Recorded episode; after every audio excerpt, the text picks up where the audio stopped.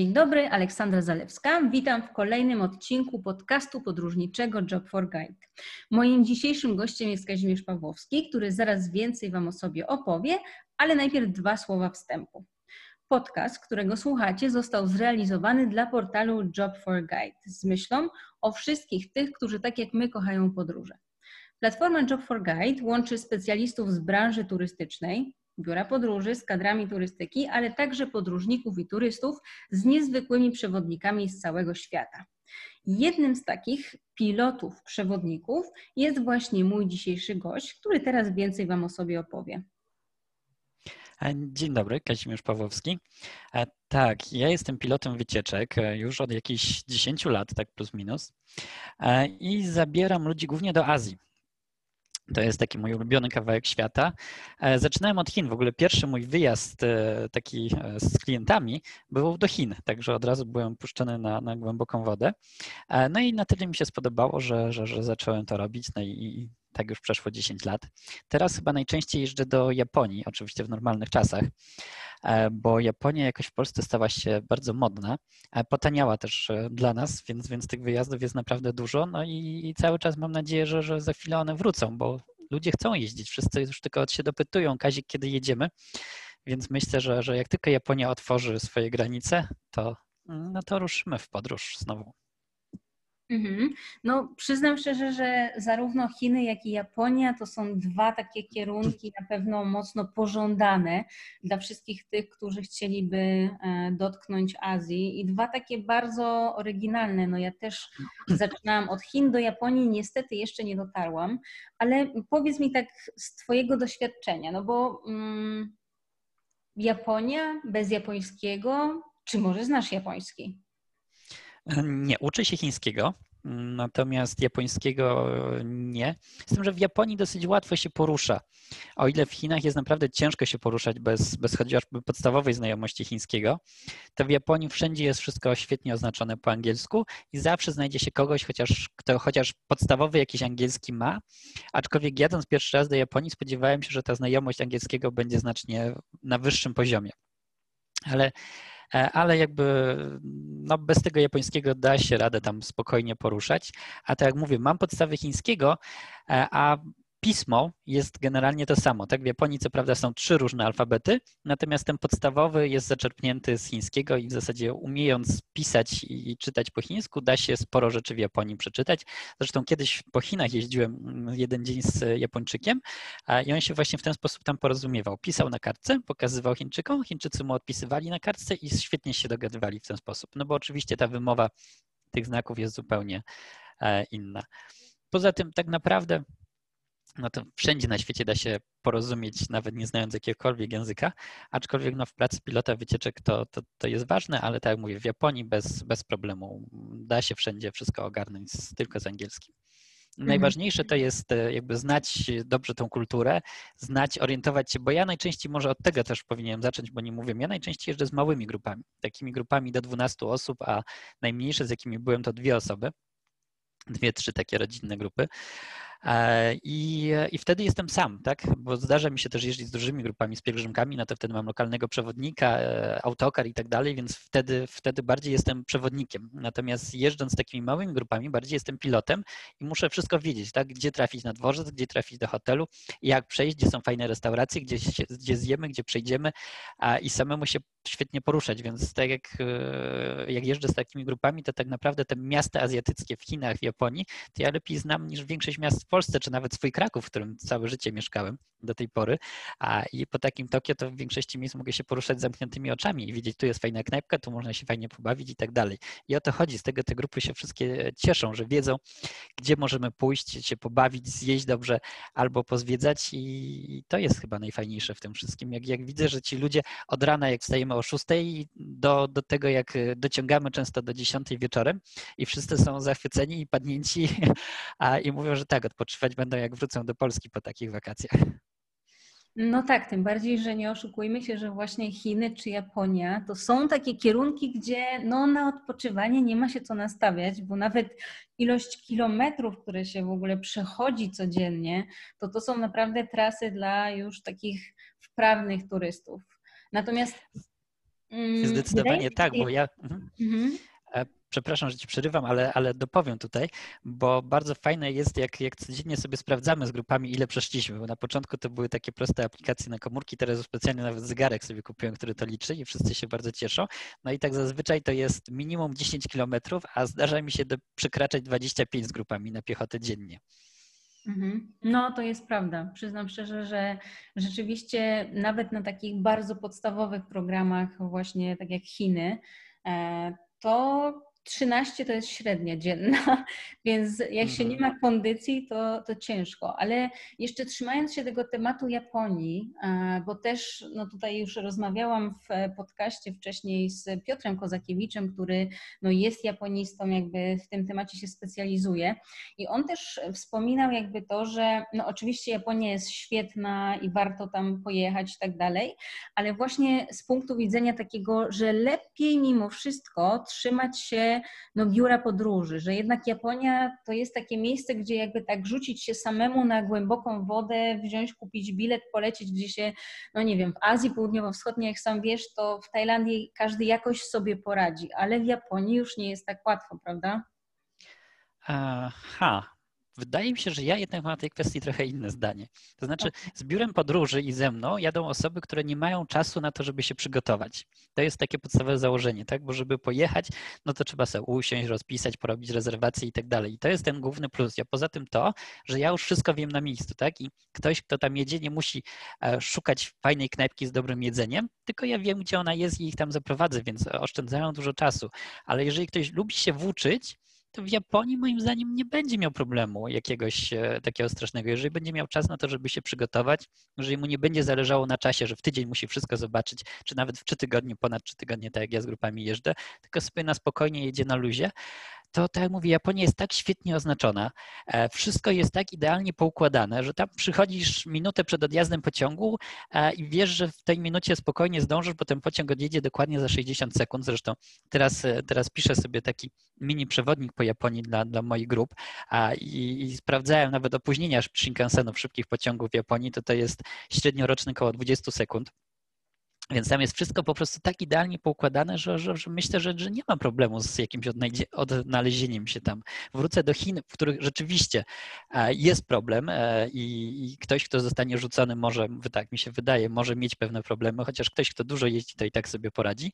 Ale w Japonii, moim przynajmniej zdaniem, mm, bez biura podróży też się, też się poradzi. Natomiast no to, że ktoś jedzie ze mną, to jakby ma rozwiązane dużo innych kwestii, tak? Że nie musi się martwić o, o to, gdzie zjeść, fajnie zjeść, o jakieś ciekawe knajpki, o, o jednak trochę historii, które, które opowiem i innych przygód, o ciekawostki, jakieś smaczki, które zaprowadzę, bo mam jakieś swoje fajne takie małe restauracyjki, knajpki, gdzie mam właścicieli, którzy je prowadzą i jak mnie widzą, to od razu już do mnie machają i z grupami fajnie czas spędzą, coś im poopowiadają. Także to jest to, te, ten plus e, pojechania z biurem i, i, i, ze mną jako pilotem, tak?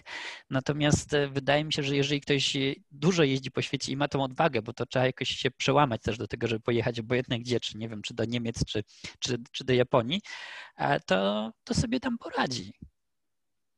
Mhm. No tak, ale to jest jednak to, co powiedziałeś, że trzeba mieć ten czas.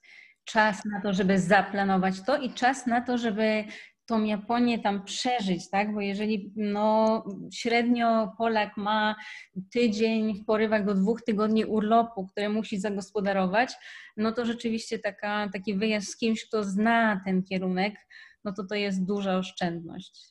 A to zdecydowanie oszczędność czasu i no i może też pieniędzy, tak? Bo, bo e, bo mimo tego, że wyjazd biurem jest jakoś droższy, to więcej się zwiedzi, więc to też trzeba na to, e, na to przełożyć. Także mhm. wszystko ma swoje plusy i minusy, tak? Na pewno e, tak jak mówię, a ja z kolei jeżdżę z małymi grupami i raczej zbiór takich e, wyprawowych, czyli średnia długość mojego pobytu w Japonii, myślę, to jest około trzech tygodni nawet z grupami. Mam taki program najbardziej popularny, który ma 22 dni i, i, i tak jak mówię, to są, to są takie grupy dłuższe i mamy czas, żeby spokojnie sobie pozwiedzać wszystko. E, aczkolwiek najkrócej to chyba byłem tydzień z grupą rzeczywiście. E, natomiast, no tak jak mówię, wszystko ma swoje plusy i minusy, więc, więc na pewno biuro ma swoje plusy i, i taka osoba jak ja, która na miejscu dużo się orientuje i, i też tą Japonią się interesuje i potrafi przekazać jakieś informacje, no to jest na pewno plus, tak? Ale, ale nie oszukujmy się, nie, nie będę oszukiwał i mówił, że, że jeżeli ktoś pojedzie do Japonii, stanie, to, to się tam rozpłacze na miejscu, bo nie, też sobie poradzi, aczkolwiek no trochę w inny sposób będzie musiał w to włożyć więcej e, energii, czasu, ale, ale też sobie poradzi moim zdaniem. Mhm. No dobra. W takim razie pytanie takie, które zadaję też wszystkim, czyli czy mhm. udało Ci się policzyć, ile krajów do tej pory odwiedziłeś? Nie, nie liczyłem tego, przyznam szczerze. Nie, nie mam takiej mapki, na której sobie odhaczam. Jedyną mapkę, którą mam, to, to, to połączeń lotniczych, które zrealizowałem, bo przy okazji jestem fanem lotnictwa. Więc wszystkie moje połączenia lotnicze do tej pory mam zaznaczone na, na, na mapie i wiem, że już tych lotów ile miałem i ile razy na księżycami z powrotem bym doleciał. Natomiast okay. jeżeli chodzi o, e, o same kraje, to nie było tego trochę, ale nie chcę w ten sposób liczyć, bo ciężko powiedzieć mi, kiedy mogę zaliczyć, że dany kraj widziałem. Mogę stwierdzić, że widziałem Chiny, jeżeli tam spędziłem kilka lat tak naprawdę, jeżeli by się wszystko zsumowało, ale kraj jest wielkości Europy, czy mogę powiedzieć, że byłem w Hiszpanii, jeżeli spędziłem tylko jedną noc w Madrycie, więc te kryteria takie dla mnie są bardzo luźne i dlatego sobie tego nie liczę, ale, ale co roku jakiś kraj mi dochodzi, to zdecydowanie i, i na pewno trochę by było. E, mój ulubiony rejon to jest Azja, ale staram się też z różnych innych regionu świata sobie jeździć i tak zeszły rok jeszcze udało mi się przed, przed tym, jak świat stanął na głowie, e, zwiedzić Hawaje, które też były jakimś tam moim podróżniczym marzeniem. Także, także no jest, jest, jest tego trochę, natomiast też nie stawiam na ilość krajów, które zobaczyłem, a na to, żeby w danym kraju no, zobaczyć tak wszystko to, co, na co miałem ochotę e, i to, co, co, co jest ciekawe, więc tak jak mówię, no w Chinach spędziłem naprawdę dużo czasu i też jeszcze nie wszystko zobaczyłem, więc też ciężko powiedzieć, czy, czy już go mam zwiedzonego, czy jeszcze nie. No tak, ten temat też się przewija właśnie z moimi rozmówcami tutaj, że jednak no właśnie, kiedy już można sobie odhaczyć tą mapkę, zdrabkę i powiedzieć, że już się widziało, tak? Tym bardziej, że większość krajów potrafi być tak różnorodna miejscami, nawet sama Polska, tak? No, nie oszukujmy się, że większość z nas pewnie nie zna dobrze naszego kraju, e, a co dopiero jakieś odwiedzane na tydzień, czy może dwa w trakcie podróży. No i do tego właśnie dochodzi jeszcze to świadome podróżowanie, czyli właśnie to, co mówisz, że jadę, wiem, co chcę tam zobaczyć, bo mnie na przykład osobiście czasami mm, zaskakuje, że jestem na przykład na programie objazdu Tajlandia z Kambodżą, gdzie no Kambodża, jeżeli jest w programie, to wiadomo, że jej takim flagowym punktem jest Angkor, z Angkor Wat, prawda? E, to tutaj jakby nie ma wątpliwości, I, a zdarzają się turyści, którzy nawet nie wiedzą, co to jest Angkor Wat, co dla mnie, no to już jest... Mm, bardzo duża, nie wiem, y, czy ignorancja, czy po prostu wyjście z założenia, że to się akurat kupiło, bo to było najtańsze. Wiesz co, to znaczy tak, jak jadę samemu, to mi dużą przyjemność sprawia zaplanowanie tego wyjazdu, więc ja sobie już miesiąc wcześniej albo nawet wcześniej robię swój program, rozpisuję, szukam i tak dalej, żebym na miejscu wiedział, co chcę zobaczyć i zrobił. Natomiast też się wcale nie dziwię osobom, które jadą z biurem podróży i nie wiedzą, co ich czeka, e, bo, no bo dlatego właśnie nie chcą poświęcić tego czasu na, na realizację sobie same, na przygotowanie programu sobie samemu, że ktoś to za nich zrobi i, i to, że kogoś coś zaskoczy na miejscu, że jedzie z takim zerowym nastawieniem i, i dopiero ten kraj odkrywa, też wydaje mi się, że może być w jakiś sposób y, ciekawe. I rzeczywiście jest to dosyć często spotykane, przynajmniej w moich grupach, że osoby nie mają pojęcia tak naprawdę, co ich czeka w danym kraju, do którego razem jedziemy i tak na bieżąco odkrywają bez jakichkolwiek oczekiwań. I mhm. też, też może być to w jakiś sposób e, fajne, a, a nam jako pracownikom w turystyce właśnie za to płacą, żeby ta biała karta, z którą jadą, ciekawie się zapełniła. Nie? No pewnie, znaczy zgadzam się, że miło jest, jak e, przekazujesz wiedzę i ta wiedza gdzieś tam mm, pozytywnie jest odbierana, na pewno, bo czasami są osoby, które no, mm, no, sam wiesz dobrze z doświadczenia, że zdarzy się, nie wiem, historyk, botanik, geograf, geolog, ktoś, kto po prostu no, ma jakiś temat tak obcykany, że po prostu, no, niestety, ale mm, nasza wiedza mimo wszystko aż tak dogłębnie e, nie sięga. E, natomiast e, rzeczywiście. Hmm, No tak, no na pewno jest to jakaś forma też e, relaksu, e, taki wyjazd z biurem e, podróży i możliwość dowiedzenia się czegoś.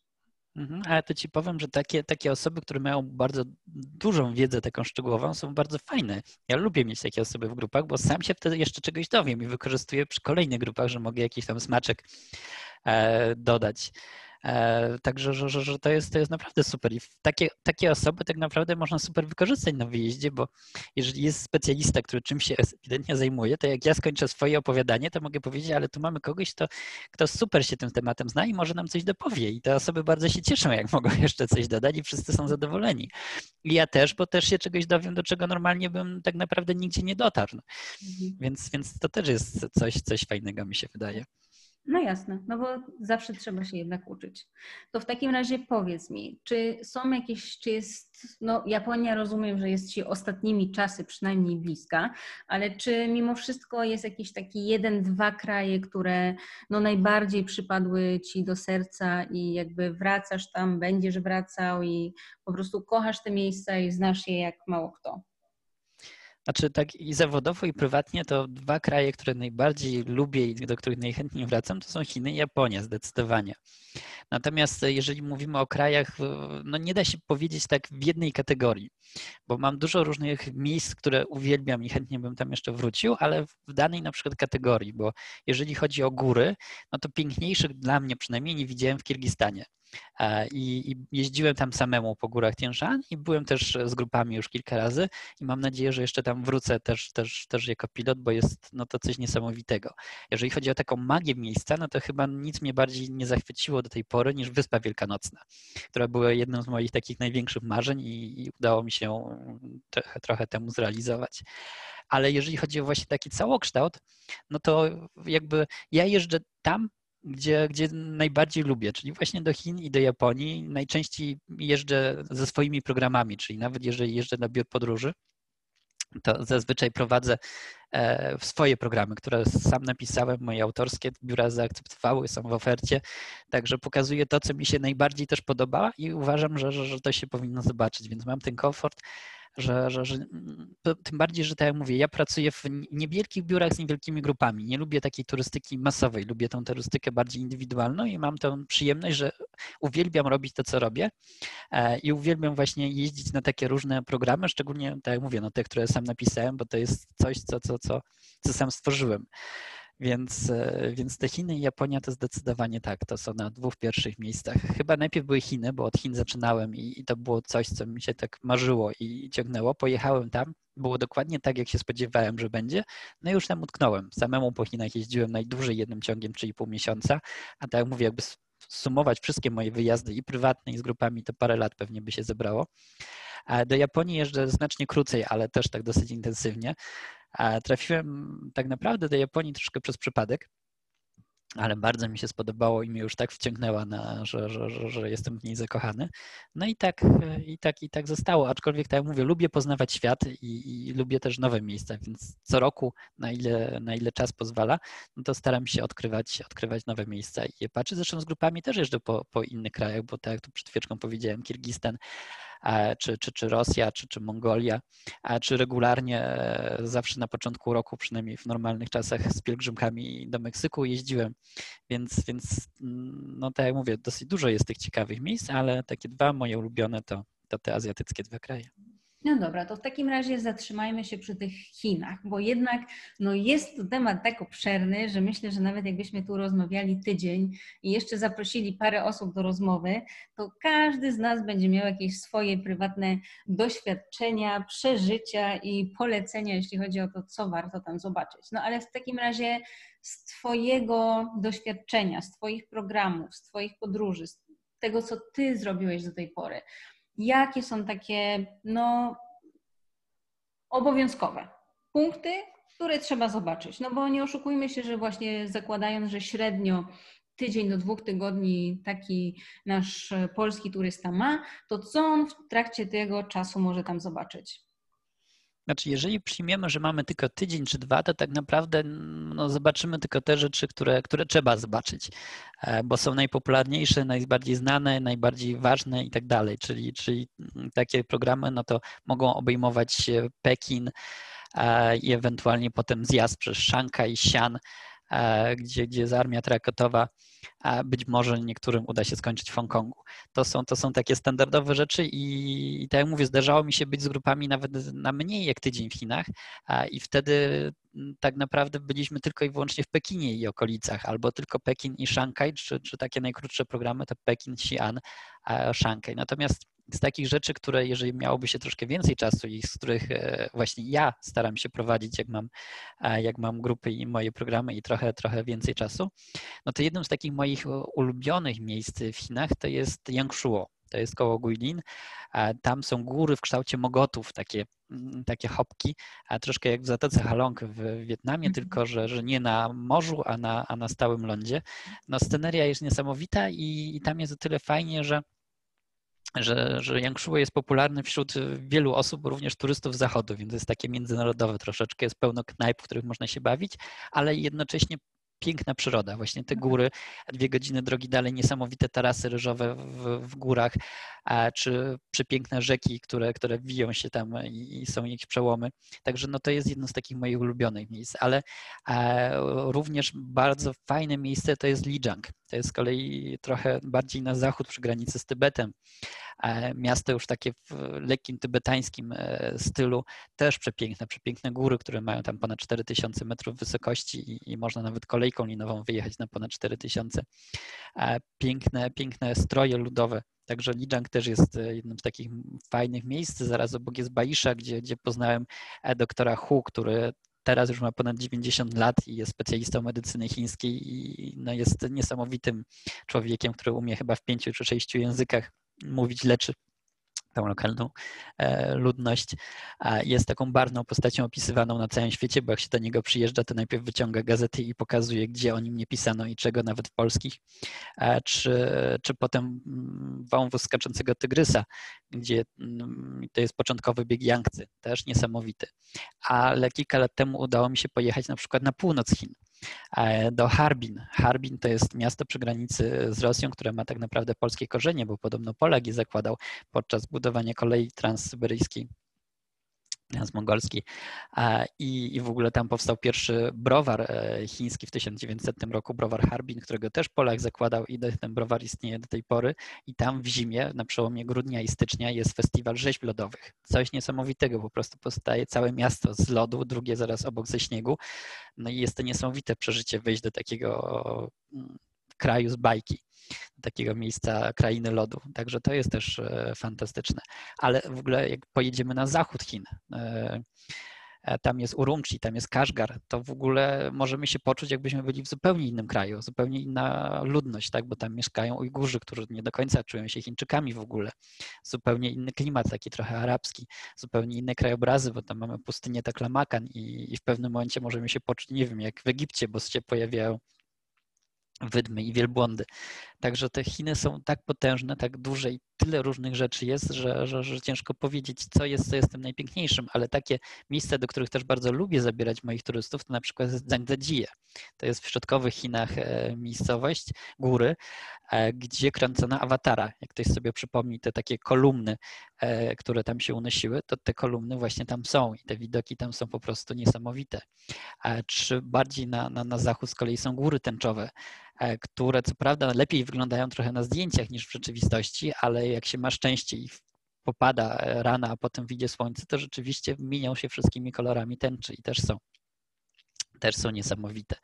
Także tak jak mówię, takich miejsc w Chinach jest, jest pełno, ale to są chyba takie, do których, tak jak mówię, ja najbardziej lubię, e, lubię zabierać i staram się w moich programach e, zawierać jak tylko się da, no bo tak jak mówię, to trzeba mieć dużo czasu, i, i lubić też się przemieszczać, bo, bo często teraz już jest o tyle dobrze, że w zasadzie wszystkie miejscowości w Chinach są połączone szybkimi pociągami i też łatwo stosunkowo się przemieszczać e, e, samolotem, ale na początku, jeszcze 10 lat temu, jak, jak, jak zaczynałem jeździć do Chin, to tak naprawdę duża część tych, tego zwiedzania polegała na tym, że się siedziało w pociągu nocnym i jechało się 24 godziny albo czasami 48 godzin. I, i to też było dosyć ciekawe. Jak z grupami jeździłem do, do Tybetu, no to w pociągu spędzaliśmy dwa dni równe na przejazd z Chongqing, z Chongqing, a z Chengdu albo z Pekinu do, do, do Lasy. To samo w sobie już było niesamowitą przygodą, kiedy jedzie się e, najwyżej położoną linią kolejową na świecie, przekracza się przełęczy na wysokości ponad 5000 e, metrów, a wagony muszą być hermetyzowane, żeby można było oddychać. Także Także no w Chinach dużo jest takich miejsc, ale tak jak mówię, no te, te, te, te są chyba najciekawsze, ale jeżeli się jedzie na tydzień, no to, to, to ciężko się wyrwać z tego takiego e, standardowego programu, no bo każdy chce zobaczyć Pekin, każdy chciałby pewnie też zobaczyć Szanghaj czy, czy, czy armię terakotową w, w, w Xi'an. Mhm. Ale czy w takim razie w Chinach, oprócz tego wszystkiego, co wspominasz, e, co jest takiego, co Cię tak bardzo tam przyciąga? Czy to jest tylko właśnie ta różnorodność krajobrazów, czy to są też ludzie? No bo nie oszukujmy się, że e, ja jak pierwszy raz pamiętam jechałam do Chin, to usłyszałam od znajomego, w Chinach są Chińczycy. I wtedy nie bardzo wiedziałam, jak to zrozumieć, aż do momentu, kiedy w tych Chinach wylądowałam i po tygodniu po prostu już miałam taką głowę dość spuchniętą, a po dwóch tygodniach to już w ogóle większość osób jest naprawdę mm, zmęczona, jak sam wiesz, chińskim hmm, natężeniem głosu, to może ujmę. i, i tłumem i wszystkim. E, I tak naprawdę no to jest zupełnie inny świat, tak? My sobie nie do końca zdajemy z tego sprawę, nie wiem, oglądając to gdzieś tam w telewizji czy kupując chińskie produkty, aż do momentu, kiedy tam lądujemy i się okazuje, że to jest naprawdę inny świat. I najczęściej, jeżeli chce się zjeść w dobrej restauracji, to będzie to restauracja, która no niekoniecznie musi mieć nóż i widelec albo w ogóle łyżkę, tylko e, pałeczki, więc też trzeba jeść pałeczkami. E, plus też kwestia komunikacji właśnie, no często, gęsto w tych mniejszych miejscach nieturystycznych jednak no bez chińskiego ciężko. To prawda. W Chinach chyba mnie najbardziej fascynują ludzie. Ja po raz pierwszy, jak jechałem do Chin, to jechałem do Szanghaju e, i potem leciałem na spływ e, po Yangtze. Także w Pekinie nie byłem, a Pekin jest chyba takim najbardziej chińskim miastem z tych, z tych dużych miast, bo Szanghaj jest taki mocno europejski, więc tam jeszcze nie ma e, tego takiego zderzenia cywilizacji. Natomiast Pekin jest taki bardzo chiński i tam rzeczywiście, jak się ląduje, wyjdzie na ulicę, to nas dopada ten, ten gwar, ten ruch, ta ilość osób, to spluwanie, które nadal jeszcze jest, to, to, to, to wszystko, te pełne Chiny i rzeczywiście niektóre osoby potrafią być zagubione, że tak powiem. Zresztą w Chinach nie można, ja, za, ja zawsze to mówię, że w Chinach nie można myśleć po, po, naszemu, po europejsku. Jak zaczniemy przekładać to, co tu znamy, e, no to się z, w życiu z nimi nie dogadamy i będzie nas strasznie dużo raziło. Tak? Trzeba po prostu przyjąć to, co tam jest, że jest to inne, a i, i, i po prostu tak jest. Wtedy się tam świetnie odnajdujemy. E, ja uwielbiam e, Chińczyków. E, mam tam sporo swoich znajomych. Zresztą jak byłem pierwszy raz, to potem w pociągu, jak jechałem w pospływie na Yangtze właśnie do Yangshuo, to poznałem dwie dziewczyny i pół roku później jedna z nich wychodziła za mąż. No i zaprosiły mnie na ślub, druga z nich była druhną, bo to były przyjaciółki i pojechałem do takiego małego, jedynie milionowego miasta w środkowych Chinach, Xianwan, na chiński ślub. Brałem udział w tym wszystkim. W całym mieście chyba byłem jedynym białym wtedy, a na pewno na ślubie, więc byłem jedną z głównych atrakcji tego ślubu. Natomiast, e, natomiast e, no, to wszystko, jak tam można poczuć, jacy oni są serdeczni, życzliwi, ciekawi świata, ile wiedzą o nas, tak? Wydaje mi się, że Chińczycy dużo więcej wiedzą o Polsce niż Polacy o Chinach. E, jak się, jak się kogokolwiek na ulicy spyta, to będzie wiedział, gdzie ta Polska e, leży. E, często, często będą w stanie wymienić, nie wiem, Chopina, Marię Curie Skłodowską, Wałęsę, Pamiętam, ja byłem w Chinach, jak, jak rozbił się rządowy samolot e, nasz w Smoleńsku. Wtedy byłem moich znajomych i wszyscy o tym mówili. Tak? To było wydarzenie dnia, albo w ogóle pamiętam, jak były czasy parę lat temu, czy paręnaście, jak, jak w Polsce e, poprzednim razem jeszcze rządził PiS i była taka sytuacja, że e, pre, prezydentem był jeden Kaczyński, premierem drugi Kaczyński i Chińczycy mi wtedy mówili, że u nich to nie jest możliwe, żeby z jednej rodziny takie dwa ważne stanowiska zajmowały osoby. Także uczyli mnie demokracji wtedy. Więc, e, więc no te Chiny są naprawdę niesamowite i, i fajne jest to, że oni są tacy otwarci, tacy serdeczni i, i, chcą się o nas coś dowiedzieć, bo jeszcze bądźmy szczerzy, niewielu Chińczyków stać na to, żeby jechać na zachód, chociaż z tego miliarda 300 to i tak jest potężna ilość osób, ale bardzo chętnie się czegoś dowiedzą. My wsiadamy do pociągu a i po paru minutach już się znajdzie ktoś, kto do nas przy, się przysiądzie i będzie chciał pogadać, obojętnie czy umie po angielsku, czy nie, ale, ale coś będzie próbował, a teraz wszyscy chodzą z telefonami, a w tych telefonach mają E, tłumacze elektroniczne i, i, już nawet z kimś, kto nie umie po angielsku, a jeżeli my nie umiemy po chińsku, to i tak się dogadamy. Więc tak, to, to mnie najbardziej fascynuje, aczkolwiek ta przyroda w Chinach też jest niesamowita, no i nie mówiąc o, o historii, ale chyba, chyba ludzie mnie tak najbardziej oczarowali w tym kraju. Mhm. No tak, jeśli chodzi o tłumacze elektroniczne, rzeczywiście wiele przygód i śmiechu było z próbowaniem dogadania się czasami właśnie przy ich użyciu. Mimo wszystko jeszcze ten chiński nie jest aż taki prosty do przetłumaczenia nawet na angielski, jeśli chodzi o pewne kwestie, e, to zdecydowanie. Ale w kwestii tej wiedzy, o czym powiedziałeś Chińczyków, to też trochę mm, ja mam na przykład inne może trochę doświadczenia, bo jeszcze o ile o Polakach oni mogą wiedzieć, e, o tyle na przykład o polityce zagranicznej Chin, czy jakby w ogóle o Chinach w, na kwestii jakby kwestii mm, działania na arenie międzynarodowej już może niekoniecznie, tak? Bo ja pamiętam jak, no ja jestem wielkim miłośnikiem Kambodży i poruszyłam właśnie z moją przewodniczką temat Kambodży e, i wpływów chińskich i tak dalej, no to ona była jakoś tak nie do końca nie wiem, przekonana, jakby tak świadoma, że w ogóle, że coś się dzieje. Jakby pierwsze co dorzuciła, no nie, nie, my tutaj nie mamy z Kambodży turystów, gdzie no, wytłumaczyłam jej, że y, to pewnie w związku z nie do końca mm, wysokimi przychodami e, mm, tych osób, które nie są w stanie po prostu e, pozwolić sobie na turystykę. Więc czasami jakby może świadomość świata mm, jest większa niż świadomość tego, czym jest ich kraj i jak on działa, tak? Chociaż no, pamiętam te przypadki, gdzie było mowa, że właśnie poprzez tą słynną aplikację WeChat, tak, bo nie mamy WhatsAppa, e, w większości nie działa Facebook tak dalej, przez WeChat, gdzie jakieś tam słowa się pojawiają, momentalnie są wychwytywane przez system i e, gdzieś tam jakiś idzie do cenzora i tak dalej, no takie rzeczy, które się słyszy, nie do końca się wierzy, a potem się to widzi na, w życiu i człowiek jest zaskoczony, że jednak faktycznie to jest. No to już musielibyśmy wejść w politykę, tak? Na, na ile duża tam jest cenzura, bo generalnie w, owszem, legalnie z Facebooka, znaczy legalnie, no oficjalnie korzystać nie można, ale obejście tych wszystkich zabezpieczeń jest na tyle proste, że kto chce, to korzysta, prawda, sobie z Facebooka, z Instagrama, z YouTube'a i tym podobnych rzeczy. Więc, więc też nigdy nie mam z tego problemu i, i zawsze jestem na Facebooku dostępny, jak jestem w Chinach.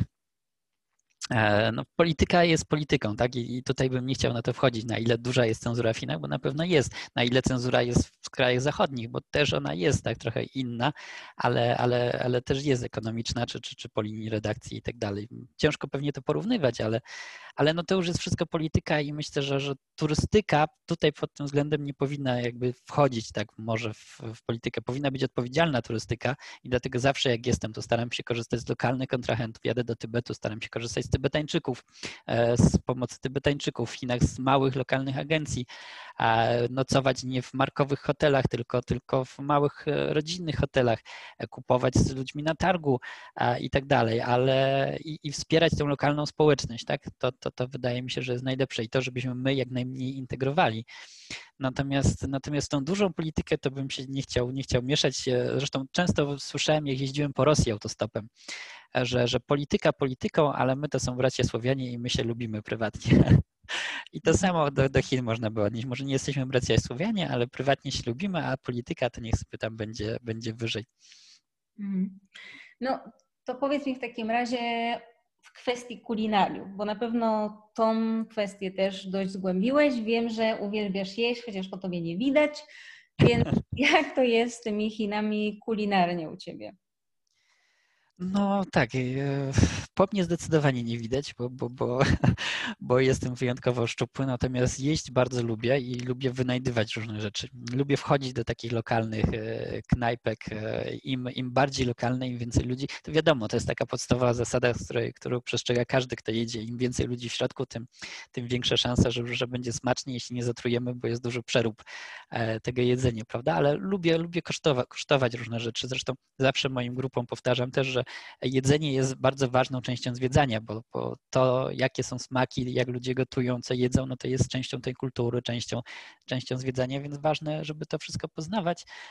I tak, tak, lubię, lubię przeznaczać dużo czasu w trakcie zwiedzania, wygospodarować ten czas, żebyśmy na spokojnie sobie poszli na obiad, usiedli, popróbowali. Jak sam jeżdżę, to dokładnie to samo robię. Szukam knajpek, często przejdę pół miasta, żeby jakąś fajną znaleźć i bardziej lubię sobie samemu, na swój nos, na swój e, jakby ogląd te knajpki wynajdywać, niż szukać po przewodnikach różnych. Nie patrzę na to, ile jakichś tam gwiazdek, czy Michelena, czy jakiś inny, czy jakiś Lonely Planet ocenia, czy, czy na stronach internetowych, tylko po prostu sobie włóczę się po, po tych takich miejscach, gdzie są wiadomo, że są zagłębia jedzeniowe i sam sobie znajduję, a najbardziej lubię lokalne targi. Lokalne targi żywnościowe, no to jest coś fantastycznego, gdzie z jednej strony sprzedają jedzenie, ale zaraz obok są knajpki, gdzie można zjeść e, to wszystko, co, co sprzedają obok, popróbować, no to jest coś fantastycznego. To dotyczy Chin, to dotyczy Japonii, to dotyczy tak naprawdę wszystkich krajów. E, I, i to tak, to zdecydowanie najbardziej no jeśli chodzi o lokalne targi, to pamiętam e, jednak, no mimo wszystko, jak jeszcze opowiadałam w Chinach, że no bo typowe pytanie mm, turysty w Chinach, czy tu się je te psy?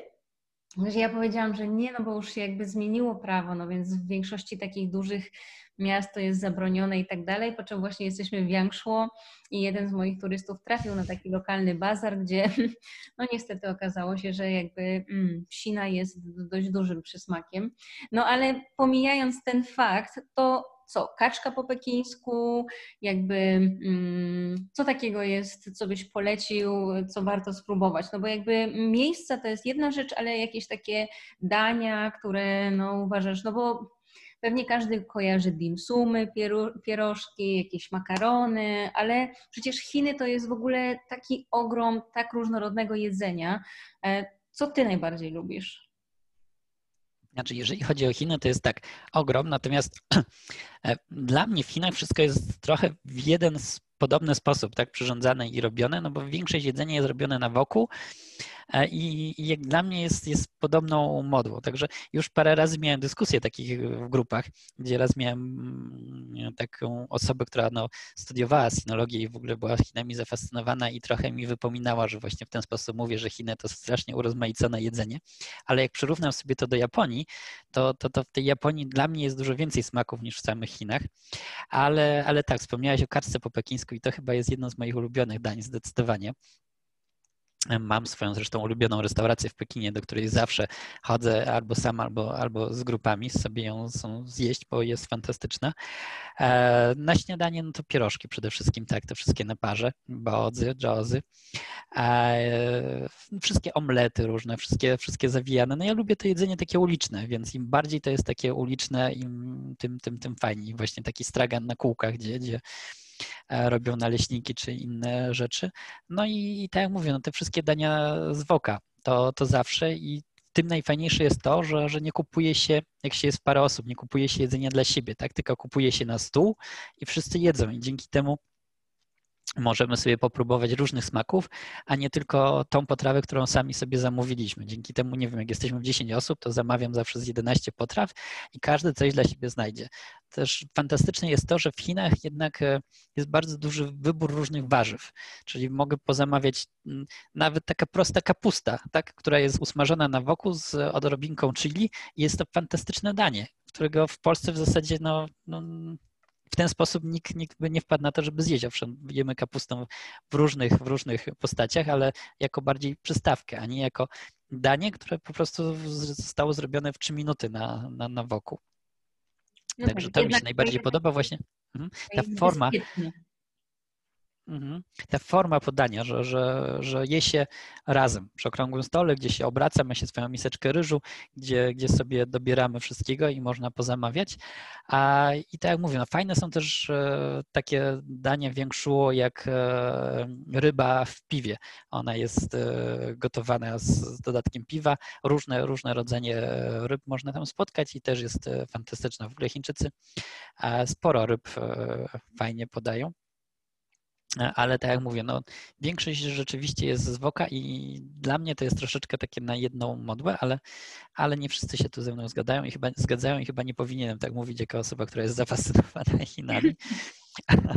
natomiast, natomiast Najlepsze natomiast... jedzenie chyba w Suzhou. Najlepsze jedzenie było w Suzhou, takie najbardziej, no, hmm, aromatyczne i oryginalne rzeczywiście, bo czasami w Pekinie się trafia na takie bardziej masowe, a jednak Sujo jest mm, takie bardziej wykwintne, można by e, powiedzieć pod tym kątem. No i mają tam trochę owoców morza, bo to już blisko do jednak do morza i można zjeść krewetki na przykład. Także, że, także, że tak. No rzeczywiście każdy rejon Chin się, się różni tym jedzeniem, a najbardziej ten zachodni rejon, gdzie jest mało jedzenia tego chińskiego, a, a, a więcej tego arabskiego, bym powiedział. Czy Tybet, no to też jest zupełnie inne jedzenie, chociaż e, to podstawowe jedzenie tybetańskie, no, delikatnie mówiąc, nie przypadło mi do gustu, no bo to jest campa, czyli ciemna mąka wymieszana e, z herbatą i z masłem jaka. E, chociaż już pierożki Momo są, są, są trochę lepsze. Także sam mi kiedyś przewodnik e, tybetański powiedział, że jedyna dobra rzecz, którą od Chin dostali, to jedzenie. E, I no, no i, i, tak to wygląda. Także nie, fajnie. Fa dla mnie najfajniejsze jest to, że można właśnie sobie wchodzić do dużej ilości różnych takich małych knajpach, gdzie, gdzie mieści się kilka osób i spróbować to jakiejś zupy z makaronem, bo Chińczycy wbrew pozorom jedzą bardzo dużo makaronu, może nawet więcej niż ryżu.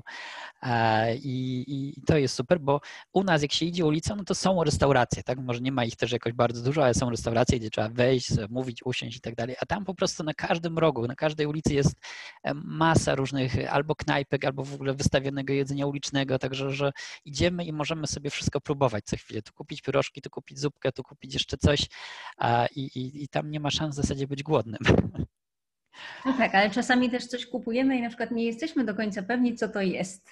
To też się zdarza, bo do, dogadanie się właśnie z jakimś lokalnym sprzedawcą na jakimś stoisku, ciężko jest dojść, co to jest. I na pewno jest to duże wyzwanie z punktu widzenia wegetarian, no bo nie wiesz do końca, co jest. Czy to jest tofu, czy to jest może jednak coś pochodzenia zwierzęcego.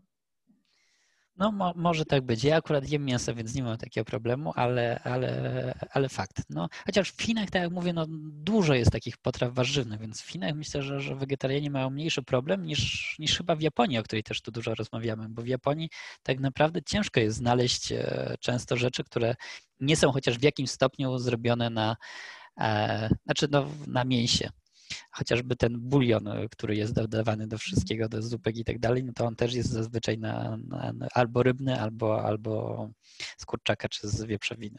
Mhm.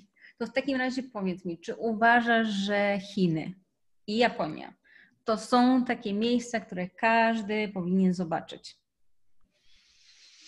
Hmm, no z mojej perspektywy tak, zdecydowanie, aczkolwiek a no nie wszystkim na pewno przypadają do gustu, bo, bo są ludzie, którzy wolą bardziej klimat Ameryki Południowej, czyli taki bardziej otwarty, serdeczny, e, bardziej taka maniana i tak dalej, a Chiny czy Japonia są bardziej poukładane, tak, więc, więc to jest zupełnie inny, inny świat aczkolwiek zobaczyć, bo z tych miejsc, które ja widziałem, to stwierdziłem, że Japonia jest tym krajem, który jest najbardziej od nas różnym e, w stosunku do wszystkiego innego, co widziałem. Mimo, że, że tej kultury zachodniej już całkiem sporo wchłonęli, to ich sposób myślenia, to co jest tam na miejscu, jest tak różne od nas, że, że, że, że to na pewno warto zobaczyć. Nie wiem, tak jak mówię, nie wszystkim to przypada do gustu, ale zdecydowanie warto zobaczyć. Na Chiny tak, no Chiny są tym krajem, który, który przejmie jakby pałeczkę światową, no bo już się mówi, że, że, że za pięć lat wyprzedzą Stany Zjednoczone, więc na pewno warto zobaczyć kraj, tak. który, który wybija się na ten najważniejszy na świecie, a jednym z największych na świecie, największa ilość ludności, e, najstarszy tak naprawdę, no bo to jest nieprzerwanie 5000 lat ponad e, kultury, więc, więc zdecydowanie warto oba kraje zobaczyć. Natomiast też może powiem od razu, bo e, zawsze jest takie zaskoczenie pewne, jak jadę z grupami do Chin, to największym zaskoczeniem zawsze wszystkich jest to, że jejku, jaki to jest nowoczesny kraj. Ja tu myślałem, że tu Chińczycy za miskę ryżu jeszcze pracują i jedzą, a tu jest super nowoczesne. Tak? Chiny już praktycznie odeszły od gotówki, wszystko się płaci kodami QR, e, super nowoczesne pociągi, super nowoczesne wieżowce, najwyższe na świecie. I to jest naprawdę nowoczesny kraj. Pojedziemy do Japonii i największym zaskoczeniem jest to, że ta Japonia wcale nie jest taka nowoczesna, jak się wszystkim wydaje że Japonia gotówką stoi, że, że jak coś było wybudowane 40 lat temu albo, albo zaprojektowane i działa, to nadal działa i, i się tego wcale nie rozbiera i nie zmienia na nowe. E, i, i to przywiązanie do tradycji i tak dalej. Także to jest, to jest też co, co, co jest ciekawe i warto zobaczyć, jak, jak nasze postrzeganie z Polski różni się z tym, jak, jak to postrzeganie się zmieni po odwiedzeniu tych krajów. Mhm. No tak. To w takim razie teraz może bardziej perspektywy zawodowej, e, takie kulisy tutaj turystyczne. Czy mógłbyś, czy pamiętasz przywołać jakieś takie najbardziej charakterystyczne e, sytuacje z Twojej pracy, czyli coś, mm, największe wyzwanie, najtrudniejsze, z którym przyszło Ci się mierzyć, jakieś najzabawniejsza sytuacja właśnie z turystami, e, mhm. właśnie takie rzeczy związane z tą naszą branżą. Znaczy, ja się staram zawsze zrobić tak przed wyjazdem, jazdem i wszystko sobie tak przygotować i plan A, B i C, e, żeby mieć jak najmniej sytuacji, które wychodzą przypadkowo a, i, i, które trzeba na miejscu rozwiązywać, bo wiadomo, to się zaraz robi, robi kłopot, więc ja mam wszystko zawsze bardzo poukładane. E, najstraszniejsze sytuacje, no to wiadomo, są, kiedy ktoś się rozchoruje i komuś coś się stanie. Dwa razy miałem takie poważne tak naprawdę wypadki, kiedy raz mi się pan w Kirgistanie połamał, no i niestety na takiej no, prowincji strasznej, więc musieliśmy potem jechać do Biszkeku, ale największy szpital w Biszkeku wyglądał tak, że żeby zrobić prześwietlenie, to trzeba było sobie wyjść na drugie piętro, bo, szpital nie miał windy, tak, a tutaj ktoś z, z połamaną nogą, więc, więc to rzeczywiście było dosyć ciężkie doświadczenie. A i drugie, drugie takie doświadczenie miałem w Tajlandii, kiedy pan trafił do szpitala i został tam potem na miesiąc czasu jeszcze bo, no, bo była dosyć poważna sytuacja, aczkolwiek z kolei w Tajlandii szpital turystyczny to był najlepszy szpital, jaki w życiu widziałem. Po prostu takie wyposażenie, tylu lekarzy, tyle pielęgniarek, e, że, że, że, że to było coś niesamowitego, ale o ile w Kirgistanie trzeba było sobie samemu gips kupić, o tyle e, w Tajlandii dzienny pobyt wynosił, koszt dziennego pobytu to było około 8-9 tysięcy złotych no to też, e, też była różnica. E, to, to, to są takie najstraszne, e, najstraszniejsze rzeczy, jak, jak no ktoś, ktoś zachoruje, czy coś poważnego się stanie. Raz mi się zdarzyło też zostawić pana na stacji kolejowej w Japonii, bo miałem wtedy dosyć dużą grupę, ponad 20 osób. Pan miał 86 lat, no i wsiadamy do Shinkansena, a Shinkansen staje na minutę tak otwiera drzwi, wszyscy wychodzą, wchodzą, zamyka drzwi i jedzie. No i wszystkich miałem na oku, wszystkich razem. No a pan sobie jakoś tak usiadł tyłem do pociągu, że tego nie zauważyłem. Drzwi się zamykają w Shinkansenie, jak już wszyscy weszliśmy i tu nagle ktoś z grupy mi pokazuje, ale tam nasz pan siedzi na ławeczce. A tu pociąg ruszył. No i też się potem szukaliśmy przez parę godzin. O matko. Bo pan, bo pan oczywiście nie miał telefonu przy sobie. Także tak jest, także tak jest, takie sytuacje się zdarzają.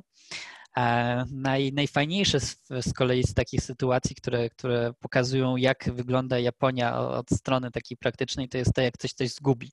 No, zdarzało mi się już parę razy w Japonii, że ktoś zostawił na przystanku aparat fotograficzny albo w autobusie telefon komórkowy i za każdym razem albo leżało na swoim miejscu na przystanku, jak się godzinę później po to przyszło, albo kierowca oddawał do biura rzeczy znalezionych i odzyskiwaliśmy. Także to też jest niesamowite, że, że, że takie rzeczy takie rzeczy się e, dzieją i jest tak, tak bezpiecznie, bo ja osobiście uważam w ogóle Japonię za najbezpieczniejszy kraj na świecie, jeżeli chodzi o, o zagrożenia ze strony ludzi, no bo wiadomo, z drugiej strony są zagrożenia ze strony przyrody, a ta w Japonii ich tam nie rozpieszcza, bo są i tajfuny, i, i trzęsienia ziemi, także że, że nie, jest, nie jest pod tym kątem łatwo. Mhm. Także tak jak mówię, ja sobie planuję... Mhm.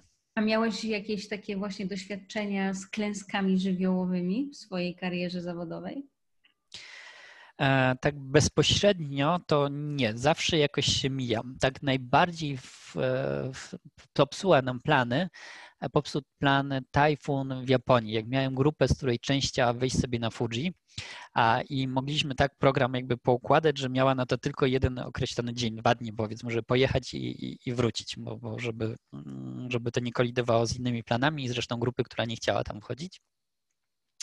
No i akurat w ten dzień, w którym oni mieli jechać na, na, na to Fuji, przyszedł tajfun i, i przechodził nad, nad Tokio i, i nad tymi rejonami nad Fuji, no i musieli z tego zrezygnować. Także to było takie. Natomiast e, tak bezpośrednio tak naprawdę nigdy mnie to jakoś nie, nie dotknęło na szczęście, bo e, albo mijaliśmy trzęsienie ziemi, które nastąpiło tydzień po tym, jak byliśmy w danej miejscowości na przykład, albo przyjeżdżałem tydzień po tajfunie i jeszcze te zniszczenia było, było widać i odgruzowywali się, to tak było chyba dwa lata temu w Osace i w Kyoto, kiedy tam bardzo mocno ich tajfun dotknął i trochę rzeczy poniszczył i kilka zabytków było pozamykanych jak byłem, ale tak jak mówię, nigdy mi się nie zdarzyło tak, żeby taki bardzo niszczący, który by powodował, że nie moglibyśmy wyjść e, z hotelu i siedzieć parę dni, no to się nie zdarzyło. Zdarzyło mi się, że mi lot opóźnili o, o pół dnia na przykład, bo akurat tajfun przechodził i samoloty nie lądowały, ale już po południu chodziły, czy, czy, czy jakaś wielka ulewa, jak byliśmy na,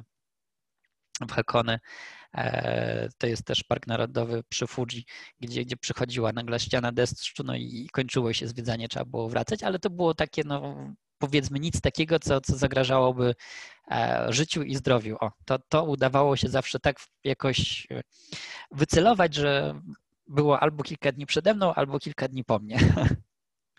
Natomiast naj, największe zniszczenia to chyba widziałem, to było w zeszłym roku chyba jeszcze, albo dwa lata temu, teraz przez ten rok nic nie robienia to się już trochę to zaciera, jak mieli też w Japonii takie duże opady deszczu i dużo osunięć ziemi i na Shikoku, to jest czwarta z tych takich e, dużych wysp, e, tam jest trasa rowerowa i jak jechaliśmy, to było miejsce takie jak stał dom, dom, dom, przerwa, bo zeszła lawina błotna i dom ściągnęła ze sobą i kolejne domy i rzeczywiście takich zniszczeń było tam widać dosyć dużo, jeszcze nawet parę miesięcy po, po, po tych wszystkich wydarzeniach. Mhm. A jakaś taka zabawna sytuacja? Tutaj ciężej. Z turystami to chyba jakichś takich super, super zabawnych nie było. Znaczy najfajniej jest, jak, jak uda nam się z grupą wejść w interakcję z, z lokalnymi mieszkańcami.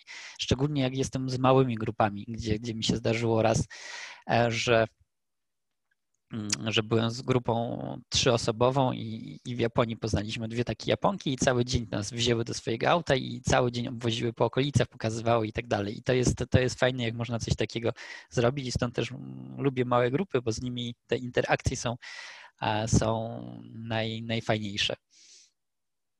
Także to chyba bardziej na tej, na tej zasadzie bardziej mogę powiedzieć. Mhm. No dobra, to w takim razie... Mm czy uważasz, że ta praca, czyli praca pilota, wycieczek przewodnika, w związku z tym, co przeżyliśmy ostatnimi czasy i, i tym, co jakby dzieje się, też jakie zmiany nastąpiły, ma przyszłość? No nie wyobrażam sobie, żeby było inaczej. To jest najfajniejsza praca na świecie. Nie wyobrażam sobie robić czegoś innego. Strasznie teraz cierpię przez to, że nie mogę jeździć. Bardzo mi tego brakuje ale to jest praca, którą, którą uwielbiam i jeszcze chciałbym dosyć długo robić, więc wierzę, że że, że te normalne czasy, może nie tak w 100% normalne, ale takie, żeby można było jeździć, wrócą. A tym bardziej, że, że wszyscy chcą jeździć, tak? Wszyscy się dopytują, Kazik, kiedy jedziemy, gdzie jedziemy, kiedy nam otworzą, więc jak tylko otworzą granice, to, to, to po prostu od razu będą wyjazdy. Ja już mam grupy na, na, na kwitnienie wiśni w Japonii, całą, całą grupę, która chce jechać, aczkolwiek ostatnio się mówi, że Japonia przed Igrzyskami Olimpijskimi się nie otworzy. No ale tak jak mówię, jak tylko, jak tylko będzie taka szansa, to wszyscy chcą jechać i na pewno ta turystyka wróci. Ciężko powiedzieć w tym roku, pewnie jeszcze, jeszcze będzie z tym ciężko, ale, no, ale miejmy nadzieję, że, że, że, że już niedługo się doczekamy, przynajmniej niektórych krajów, które nam pozwolą już bardziej normalnie funkcjonować niż to było w zeszłym roku. A co byś robił, gdybyś nie pracował w turystyce? Co bym robił, gdybym nie pracował w turystyce. E, nim zacząłem pracować w turystyce, to pracowałem w agencji reklamowej. E, robiłem marketing w internecie, pozycjonowanie, no, budowę stron internetowych i tak dalej. No to podejrzewam, że gdybym nie zmienił tego na turystykę, to nadal bym pracował w marketingu. Mhm. No bo jednak nie oszukujmy się, że ten COVID nieszczęsny na pewno wpłynął na Twoją karierę, tak samo jak na wszystkich innych moich gości, tak? Że ten zeszły rok w zasadzie się mm, no, obył bez wyjazdów. No, tak zawodowo w zeszłym roku byłem raz, w lutym, właśnie w Meksyku bo w styczniu sobie urządziłem swoje wakacje i, i, i, wtedy miałem nawet parę propozycji wyjazdów, ale, ale pojechaliśmy sobie z narzeczoną właśnie na Hawaje i, i, do Los Angeles na prawie miesiąc. No i w lutym byłem w Meksyku z pielgrzymką, no i potem miałem jechać do Japonii i tydzień przed tym, jak, jak mieliśmy wylatywać, rząd nawet chyba nie cały tydzień zamknął granicę i się skończyło.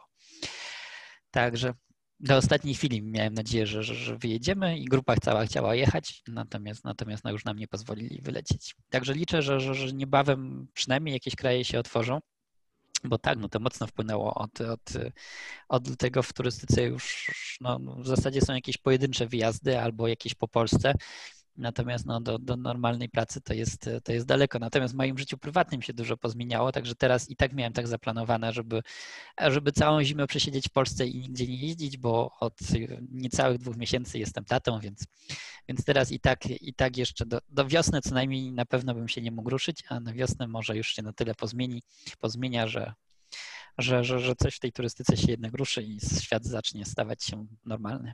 No tak, to to jest zdecydowanie duże wyzwanie e, być tatą, ale może w takim razie, no jednak tak jak większość z nas, jakoś rekompensowałeś sobie tą stratę podróży jakimiś takimi podróżami książkowymi, filmowymi, serialami. Czy w takim razie są jakieś takie tytuły, które mógłbyś polecić naszym słuchaczom, żeby też mogli no chociaż na chwilę gdzieś się wyrwać, tym bardziej, że w Polsce zima, a na narty pojechać nie można, e, więc co? E, no ja się fascynuję tą kulturą japońską ostatnio najbardziej chyba, tym bardziej, że tak jak mówiłem, piszę taki mini przewodnik po, po Japonii, który udostępnię za darmo, jak, jak będzie już można jeździć do Japonii. I teraz sobie czytam różne, różne pozycje z tym związane, ale i, i, dla własnej przyjemności czytam e, baśnie japońskie. Ostatnio w zeszłym roku, pod koniec zeszłego roku, wyszły e, dwie niesamowite takie publikacje z wydawnictwa Kirin Polskiego. Jedno to jest Noc na kolei galaktycznej inne baśnie. E, autor to jest Kenji Miyazawa, jeden z najbardziej takich poczytnych autorów japońskich w Polsce w zasadzie w ogóle nieznany i to jest chyba pierwsza publikacja w Polsce w ogóle jego twórczości. Umarł bardzo młodo, więc bardzo mało stworzył, ale baśnie są takie ponadczasowe i ponadkulturowe. Naprawdę czyta się świetnie. A i drugi z tej samej serii książka to jest Lisek Gon i inne baśnie autora Nakichi Nimi. A też, też niesamowite są baśnie i dla dzieci, i dla dorosłych, także czyta się naprawdę niesamowicie. A oprócz tego mam taką dużą cegłę, którą, którą czytam o cesarzu Hirohito też e, przedstawiające jakby całe kulisy II wojny światowej, historii Japonii w tamtym czasie i jakby roli Hirohito e, w, mm, w tym, co się wtedy wydarzyło. Czy był tylko marionetką, czy, czy on miał wpływ na to, co się działo i jak to wygląda, bo, bo ze strony tego, co, co w Japonii się mówi, no to jest jakby taka duża e, niechęć do mówienia na ten temat, o, że tak powiem, i dopiero teraz, tyle lat już po śmierci, coś, coś e, zaczynają publikować, natomiast niewiele. E, z filmów to też będę monotematyczny i, i, i powiem, że ostatnio oglądałem japońskie, tym bardziej, że teraz bardzo fajnie było na Sylwestra. Był taki maraton filmów azjatyckich z, z azjatyckich, azjatycki Sylwester z pięciu smaków z tego festiwalu. A jednym z takich filmów, który mi się bardzo spodobał, to były Okulary. Taki film wyciszający w zasadzie o niczym.